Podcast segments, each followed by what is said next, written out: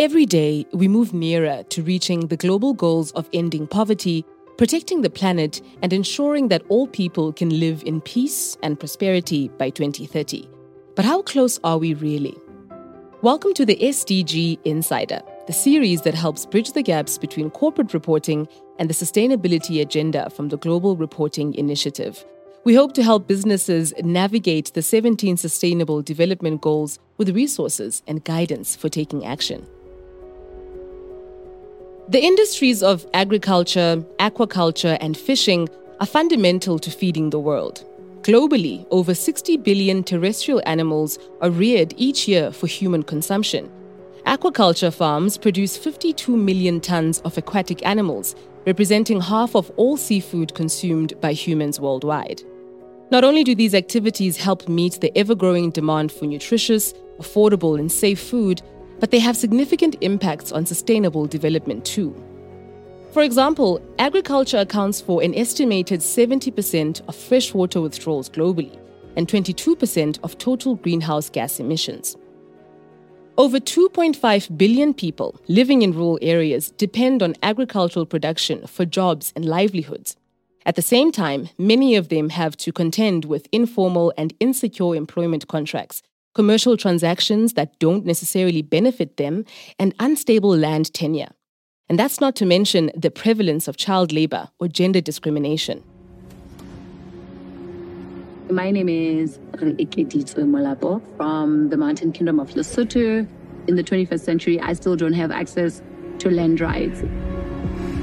When both my parents passed, the inheritance automatically went to my older brother. I believe it's important to involve women in land and sustainability issues because women um, are already working the land. When women own and manage land, they, they're able to benefit so many more people, not just themselves as individuals. Women and land ownership is still a contentious issue in the 21st century, alongside other challenges posed to human rights, which are at the center of the 2030 agenda. In this episode of SDG Insider, we explore how food production on land and in water is central to the Sustainable Development Goals. When you consider that every person everywhere on the planet should eat every day, you start to see the impact of how our seeds, seafood, plants, livestock, and eggs are cultivated, by whom, under what conditions, and for how much remuneration. I speak to Wilbert Flinterman, Katarina Mellström, Alba Graells Roca, and David McInnes on the challenges that face us and how we can work to meet these global goals. I'm your host, Ayanda Charlie. We'd like to think that companies wouldn't knowingly do harm to children. So, how does it happen that vulnerable young people are exploited? Hey, we're Tony's Chocolonely. We strive for 100% slave free chocolate. Not just our own chocolate, but chocolate all over the world. 20 years ago, the Harkin Engel Protocol was signed where the chocolate industry pledged to end all illegal labor in the cocoa chain. So that should have all happened long ago. In reality, the opposite is real. Many people in the West African cocoa chain still live far below the poverty line. The agriculture, aquaculture, and fishing sectors have the highest share of child labor compared to all other sectors. Some brands in this space have built their business model and marketing messages around 100% exploitation free supply chains. However, even big brands who have committed to eradicating illegal labor from their supply chain have been known to uncover instances of it, like Tony's Chocolonely, discovered in 2022. I asked Katarina Mellström, Secretary General of Global Child Forum, to weigh in. So, Katarina, most companies commit to eliminating child labor. Yet in the agriculture sector, the issue still is pretty widespread. What are the challenges on the path toward eliminating child labor? Well, eliminating child labor in this sector is very complex and it requires a lot of coordinated efforts. Uh, many companies express their commitment to child labor, but the issue remains, and particularly in these sectors. In many rural areas, families rely on agriculture as their primary source of income, and poverty forces children to engage in labor because they need to contribute to their family's income and often at the expense of their education and well being. Also, social norms and traditions can normalize child labor, making it difficult to shift mindset and practices. So, a community engagement and awareness campaigns are often needed to address this. And to change mindset normally takes time. Another challenge is that the agriculture sector is very often characterized by complex and fragmented supply chains that involve multiple suppliers and sometimes also globalized supply chains involving multiple stakeholders across different countries. And that, of course, makes it even more difficult to enforce consistent labor standards and ensure compliance throughout the entire supply chain. Under the emerging due diligence laws, companies will be liable for negative impacts in their supply chains. How effective are due diligence policies when it comes to children's rights? Well, introducing new due diligence policies, such as the EU's Corporate Sustainability Due Diligence Directive, as well, I would say, as several national initiatives, such as in Germany, Switzerland, the Netherlands, and Norway, will hopefully have a significant implication for companies. Because these policies aim to hold companies accountable for negative impacts within their supply chains, including issues related to child labor. And just recently, the UN committee made a historic call for action on children's right to a clean and sustainable environment, urging nations to take actions in safeguarding children's environmental rights. And I think this is very good. And we hope that it will, together, of course, with other initiatives, have a positive effect, but that remains to be seen. Mm, indeed, it is. What should a company do if they discover child labor in their supply chain? Well, to discover this is, of course, a very serious ethical and legal concern. And companies should, of course, take immediate actions and, first of all, give support to affected children. And when that is done, they need to comply with standards and ensure that improvements are monitored regularly to avoid that it happens again. I would say that addressing child labor in the supply chain is a long term commitment. And it requires dedication, it requires resources and collaborations with various stakeholders. And companies must not only take immediate corrective actions, but also, and I think that is even more important, work towards systematic changes to prevent child labor and protect children's rights throughout their supply chains. Now, because of climate change, costs for farmers may be rising, creating further risks of children being engaged for work. How does providing a living wage help address the issue of child labor? The short answer is living wage help. It is a crucial step towards addressing the issue of child labor, particularly in sectors like agriculture, that are vulnerable to climate change impacts. A living wage ensures that workers, and then including parents, earn enough to meet their basic needs and to support their families. And when parents earn a living wage, they are more likely to send their children to school instead of engaging them in labor. And this leads to better access to education. And that is in itself a key factor in preventing child labor. And by providing families with the means to support themselves without relying on child labor, a living wage helps to break the cycle of poverty. So, living wage practices also contribute to community development because it fosters economic stability and it empower local economies and of course support the overall well-being of the community. And stronger communities are much more equipped to address root causes of child labor. There are 500 million smallholder farmers in the agriculture sector and in some regions, they produce up to 80% of all agricultural products. However, many of these farmers live in poor and rural areas where communities face economic and social exclusion due to inadequate infrastructure, lack of technology, limited production capacity, or limited access to markets and finance, all of which impact on children and create risks of child labor. As recognized by the Universal Declaration of Human Rights, all workers have a right to just remuneration that ensures an existence worthy of human dignity for themselves and their families.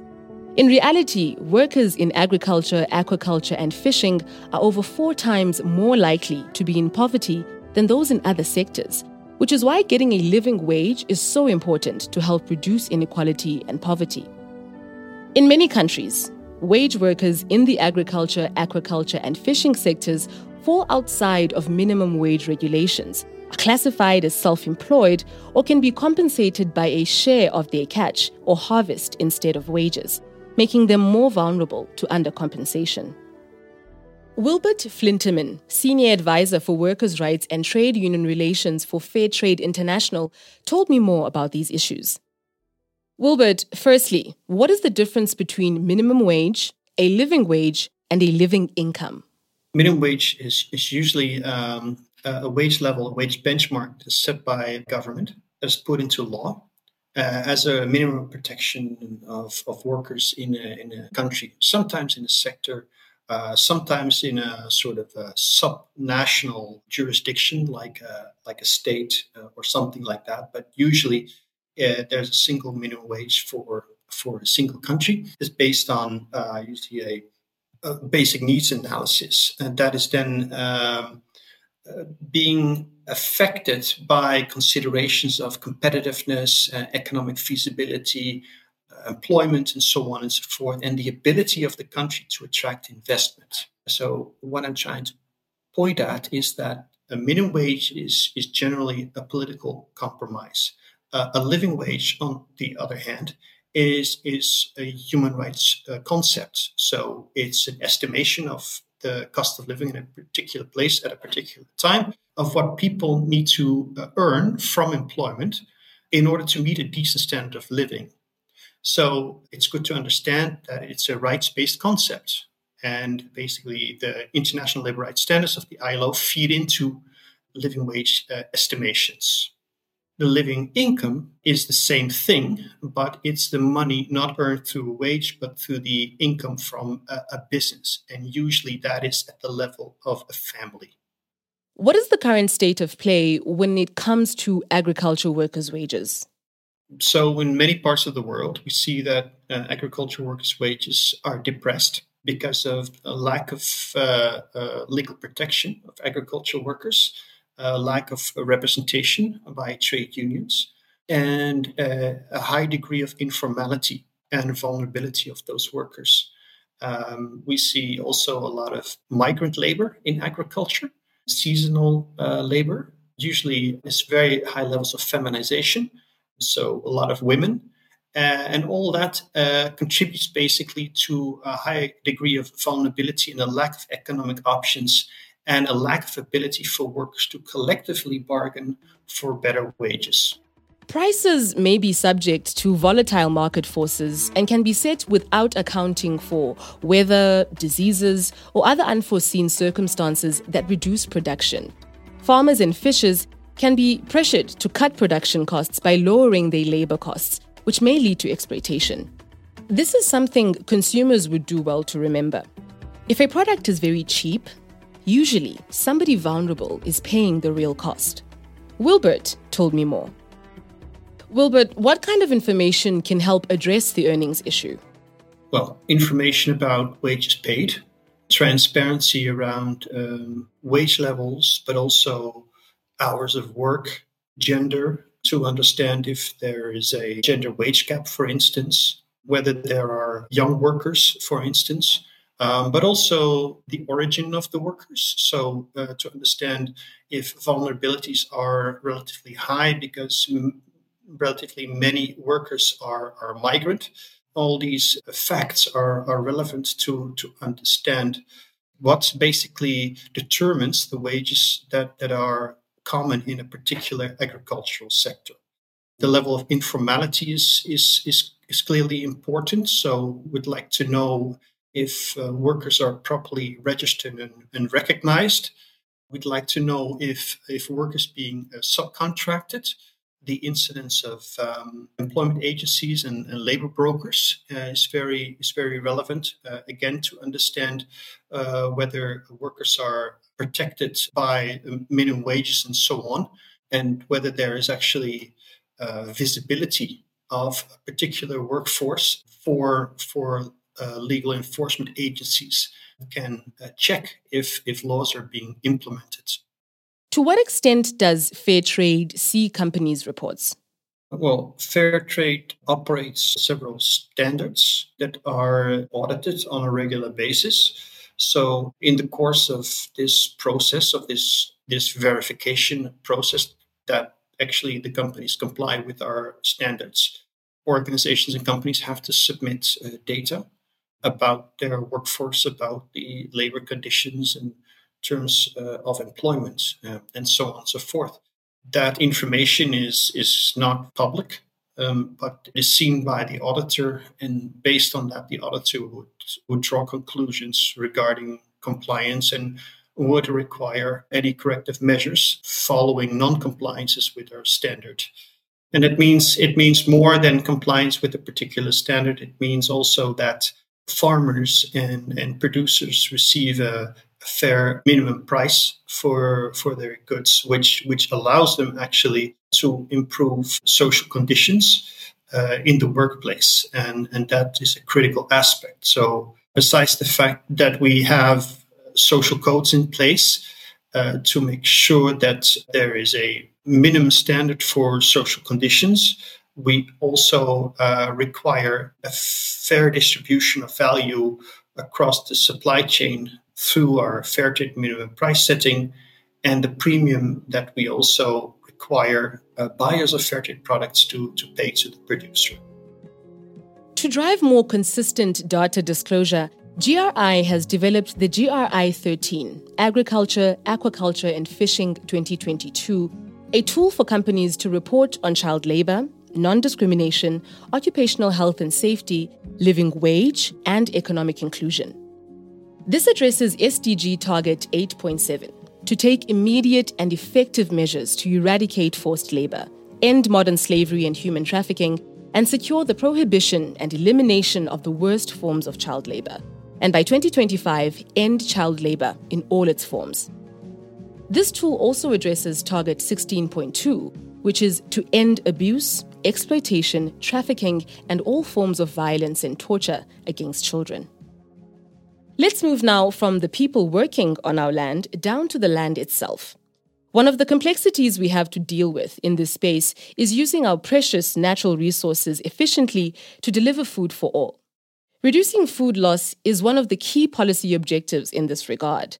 The UN estimates that globally 14% of food is lost from harvest to retail, often due to inefficiencies at different stages of the supply chain. But we have to realize that for this food to be produced anywhere in the world, a high amount of precious natural resources are being used, like land and water. And a lot of energy is being used with the equivalent emission of greenhouse gases. And if this is all done for nothing because the food is not being eaten, that is something that we cannot uh, allow to happen. We need to address food loss as a global issue to help improve food security and prevent the loss of resources. Someone who's an expert on this topic is Alba Graells Roca, technical expert on food loss and food waste at the Catalan Ministry of Climate Action, Food and Rural Agenda. Alba, what are the existing policies on food loss and food waste in the European Union, and are they adequately covering food loss as well as food waste? So, in the European Union, there's the Waste Framework Directive that sets the basic concepts and definitions related to waste management. So, that covers food waste. And this directive was last amended in 2018 where the European Parliament required member states uh, different obligations, right? The first one was to reduce food waste at each stage of the food supply chain and to monitor food waste levels. The other obligations also were to prepare food waste uh, prevention programs, encourage food donation and other redistribution for human consumption, also always prioritizing human use over animal feed or the processing into non-food products in the industry. And then also another requirement was to provide incentives for the application of a waste hierarchy facilitation in, in the first uh, part of food donation. After uh, this waste framework directive, the Commission delegated made the decision on 2018 regarding a common methodology and minimum requirements for the uniform measurement to, to measure food waste. This delegated decision asks all member states to report data on food waste, on primary production, processing and manufacturing, retail and other distribution of food, restaurants and food services and households.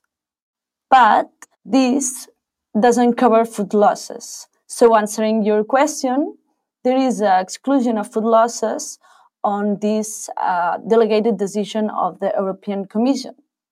Further on that, the European Union doesn't have yet a clear definition on food losses. And what can you share about promising or developing policies in Spain or Catalonia? So in Spain, there's a law that is on draft, so I, I cannot talk a lot about that. But in Catalonia, there's a penal law against food loss and food waste that was approved in 2020. So it was one of the first laws in Europe about food loss and food waste.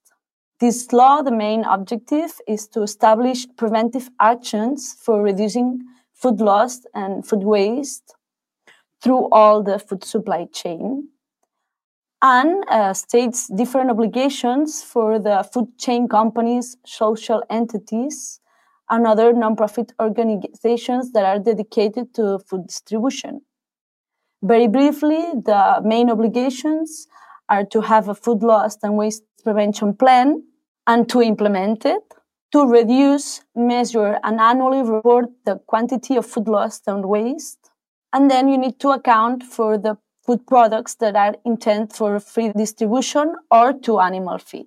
With this law, also, the Catalan government has to develop a strategic plan with the aim to reduce food loss and food waste. One of the problems of confronting food loss is getting conclusive data and being able to compare it across countries. Alba told me more about this. What does the data that you collect on food loss tell us and how accurate is it? The data on food loss tells us that we need to work more on preventing food loss and food waste. Actually, in Catalonia, what we do is we collect data on food loss and food waste with one of our research center on economics and agro-rural development. What we do is a diagnosis for different type of food commodities or food products we have been working on uh, fruits and vegetables, the fish sector, and this year what we are doing is working on the milk and meat sector. So the data we actually collect is food loss at the primary stage, and then food waste in all the different stages of the food supply chain. But I would like to uh, highlight that also what we try to do is in the in the primary sector is that we quantificate the crops that are left in the field that are not harvested because we realize that a lot of crops are left in the field and are not harvested and we want to know why this is happening. And the data that we collect is mainly quantifications on site in farms but also what we do is then we do surveys with primary producers uh, retailers and all the food stakeholders by managing natural resources sustainably in line with Goal 12, responsible consumption and production, agriculture has the potential to contribute to Goal 15, life on land. And the aquaculture and fishing sectors can contribute to Goal 14, life below water. Resilient fishing and farming practices can also build the adaptive capacity to respond to Goal 13, climate action. It's interesting to notice the thread running through all of our conversations so far data. I turn to David McInnes to talk about why corporate data is important. David is the founder and national coordinator of Canada's National Index on Agri Food Performance. David, can you tell us briefly about the aims of the National Agri Food Index of Canada? Well, thanks for your question. The National Index on Agri-Food Performance is a Canadian first. It's the first time that the agri-food sector as a whole has come together to try to better measure and define sustainability. There are 135 private public partners that have come together to do this. So these partners represent producers, processors, retailers, uh, governments at all levels in this country, uh, social, indigenous, and environmental NGOs, financial institutions, innovation organizations. And I know once I start making a list, I'm going to leave someone off. Uh, but the partnership and coalition is quite unprecedented in its size and ambition and scope. What they're doing is defining for the first time a reporting framework for agri food sustainability. And the intent is to align the sector on how it ought to measure sustainability and report on consolidated results based on some four blocks of sustainability. So, this includes obviously the environment, but also social sustainability, food safety and food integrity, and economic sustainability. And there are 20 indicators and over 130 metrics to do so. And David, why the choice to select agriculture as a sector to make the benchmark? Well, the, the essential reason is that this was bottom up driven. Uh, I come from the sector, and really it was this, this desire amongst uh, a number of agri food leaders in this country recognizing the sea shift that's upon all of us around how do we produce supply, can consume food more sustainably. And there was this real burning desire to step back and ask the question how do we know that we are sustainable? And if we have better insight on that, what can we do with that information? How do we leverage this in policy and the marketplace uh, with investors and with consumers, among others? And so is this whole, this desire for a much broader holistic response to measuring sustainability that really motivated folks to come together. And to what extent has the Canadian government backed the benchmark? Well, they're one of the partners. Uh, in fact, there are uh, three levels of government involved. They are part of the broader food system. So if I consider the, the, the, the sector to be those in the supply chain, the food system are those that enable it from government, financial services, NGOs, and so forth, academia, uh, and researchers and others. And so right now we have uh, several federal departments involved in our index. We have seven provinces and two municipal initiatives. Government, like many other partners, are therefore uh, contributors to the dialogues. They contribute data and they're a funder as well. What kind of policy outcomes can a benchmark like this generate? Well, there is considerable significance. If you think about it, all sustainability related policy drivers require evidence. You cannot talk about sustainability targets, strategy, or programs without better data to mark to either inform where you are or to illuminate uh, the progress where uh, where it needs to go, to identify the shortcomings and where things are working well. So data is fundamental. And in fact, one of the big surprises in our work as this coalition grew and we were coming designing this index, one of the big surprises was that not only did this coalition agree on what to measure, but we started to agree on what the data gaps are. And there are data gaps across all 20 of our indicators. This is um, shouldn't be a surprise to anyone on this call because we're all trying to get better data. But nevertheless, by having a, a greater alignment on the data gaps, we're almost triaging what work needs to happen next to improve the index.